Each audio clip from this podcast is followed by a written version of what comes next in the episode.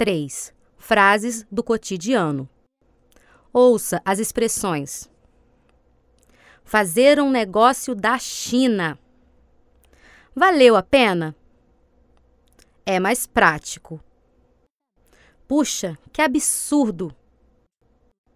Puxa, que bom! Puxa, que pena!